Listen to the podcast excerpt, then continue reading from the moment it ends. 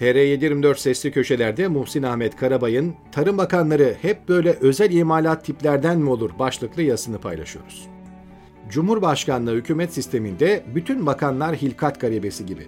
Lakin Tayyip Erdoğan'ın ülkede dizginleri eline aldığından bu yana Tarım ve Orman Bakanlığı koltuğuna oturtulan kişilerin hepsi tornadan çıkmış gibi tek mantaliteye sahip türden. Tarım toplumu Türkiye'de Cumhuriyet'in ilanından 1974 yılına kadar Tarım Bakanlığı ayrı bir adlandırmayla faaliyet gösterdi. Bu tarihten itibaren bakanlığın adı Gıda, Tarım ve Hayvancılık Bakanlığı olarak anılır oldu. 1969'dan itibaren Tarım Bakanlığı'na paralel bir de Orman Bakanlığı olarak ayrı bir bakanlık devreye girdi. 1980'e kadar ikili yapı devam etti. Kenan Evren'in askeri darbeyle ülke yönetimini ele geçirmesinden sonra iki bakanlık birleştirilip Tarım ve Orman Bakanlığı yapıldı.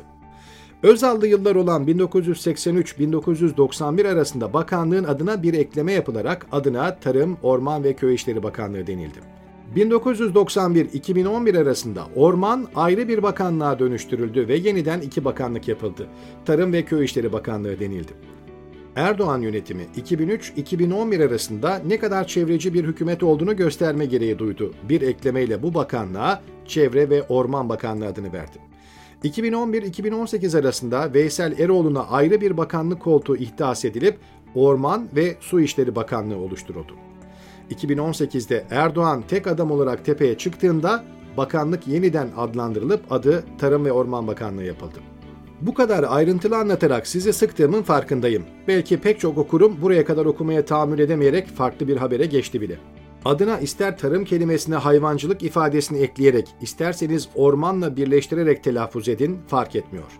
Sürekli adının değiştirilmesinden de anlaşılacağı gibi bu bakanlık bir türlü kişiliğini bulamamış durumda.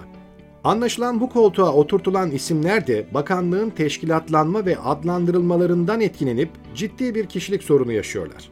Cumhuriyet'in ilk yıllarında bu koltuğa oturan Şükrü Kaya'ya kadar gidip yaşanmışlıklar anlatmayacağım. DSP, MHP, ANAP üçlü koalisyon döneminin Tarım Bakanı olan MHP'li Hüsnü Yusuf Gökalp'ten bu ülkenin neler çektiğini bugün 40'lı yaşlar içinde olanlar bilirler.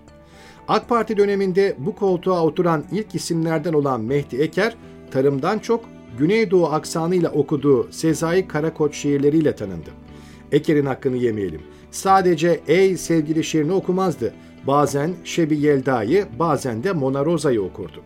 Tarımla ilgili bir toplantıda Mona Rosa'yı okuyup şiirin hikayesini anlattığına bile şahidim.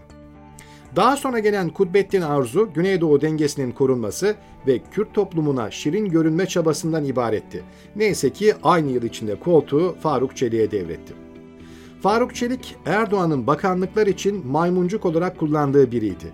Birbiriyle hiç ilişkisi olmayan alanlarda görevlendirildi. Tarım Bakanlığı'na da Kutbettin Arzu'nun kırdığı potları temizlemek üzere getirildi. AK Parti bakanlığın isminden köy işleri ifadesini çıkarmış olsa da köylülükten hiç kurtulmayı başaramadı.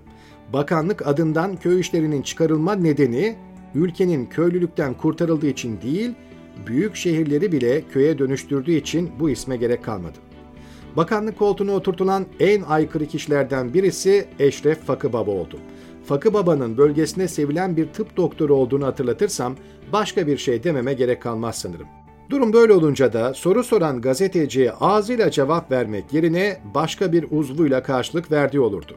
Fakı Baba sadece attığı tokatla anılmadı. Bakanlığı döneminde hayvancılığın nasıl bu ülke için uğraşılmaması gereken bir iş alanı olduğunu da gösterdi. Erdoğan, gıdadan tarıma, teknolojiden hayvancılığa kadar farklı alanlarda başarılı bir girişimci olan Bekir Pakdemirli'yi bu göreve getirdi. Erdoğan Cumhurbaşkanlığı sistemine geçtikten sonra bu alanda popülerlikten ziyade liyakati önemsediğini ortaya koymak ister gibiydi. Pakdemirli başlarda iyi niyetli bir takım adımlar atmaya çalıştı ancak göreve atandıktan sonra başlayan orman yangınları pek çok sorunun farkında olmadığını gösterdi. Milyonlarca hektar ormanlık alan cayır cayır yanarken yangın söndürme uçakları hangarlarda çürümeye terk edildi. Türk Hava Kurumu'nu bitirmeye karar veren Erdoğan, Pakdemirli eliyle bu asırlık derneği silme uğruna ormanları küle çevirdi. Bakanın çalışmıyor dediği uçaklar oysa bir önceki yılda çıkan orman yangınlarının söndürülmesinde etkin görevler üstlenmişlerdi. Pakdemirli'nin kamuoyunda çok tartışılır bir bakan haline gelmesi üzerine görevden alınmasını mütakip, az konuş uyarısıyla Vahit Kirişçi bakanlık koltuğuna oturtuldu. Ancak bakan koltuğuna oturup da konuşmamak olur mu? Depremin yıktığı Adıyaman'da ve Şanlıurfa'da önceki gün yaşanan sel felaketi, ziraat mühendisi titri taşıyan yeni bakanın insanlık bilgisinin sıfır, sulama konusunda bilgisinin de tartışılır olduğunu gösterdi. Bakan Kirişçi'nin önceki gün Habertürk televizyonunda katıldığı programda 15 kişinin can verdiği selle ilgili ifade ettikleri akıllara durgunluk veren türdendi. Kirişçi, sel 15 canımızı aldı ama toprak da suya kavuştu dedi. Adı pek az bilinen düşünürlerimizden Celal Yalınız'ın bu kadar cehalet ancak tahsille mümkün olur sözünü hatırlatmamak olmaz. Kirişçinin sözünün neresinden tutmak gerekir insan şaşırıyor. Selle kuraklığın birbirinin kardeşi olduğunu bilmemesine mi yanalım yoksa insan canının bu kadar değersiz gören zihniyette yönetildiğimize mi? Sayın Kirişçi, insanlığın yağmur için tanrılara kurban verme geleneğini 2000 yıl önce terk ettiğinin farkında değil mi acaba? Sayın Bakan, sözünü ettiğiniz bölge daha bir ay önce 50 bin canını toprağa sizin vurdum duymazlığınız yüzünden verdi. Acaba bu yiten canları da ölenler toprağa gübre olacak iyi yönünden bakalım olarak mı değerlendiriyorsunuz? Sizin durduğunuz yerden baktığınızda bu toplum gübre gibi mi görünüyor? Kirişçinin bundan sonra söyleyeceği söz, evet 50 bin canımız gitti ama geride kalanlar eski binalardan kurtulup yeni evlerine kavuşacaklar mı yoksa depremde 50 bin kişi can verdi ama yandaş müteahhitlerimiz milyar dolarlık konut ihaleleri aldı mı olacak kestiremedim. Böyle durumlarda HDP'li Sırrı Süreyya Önder'in iktidar vekillerine hitaben sarf ettiği her konuşmanızı Allah bizi utandırmasın diye bitiriyordunuz. Allah bu duanızı kabul etti, utanma duygunuzu elinizden aldı sözleri akla geliyor. Aslında en güzelini Tevfik Fikret 122 yıl önce söylemişti. Örtün evet ey ha ile, örtün evet ey şer.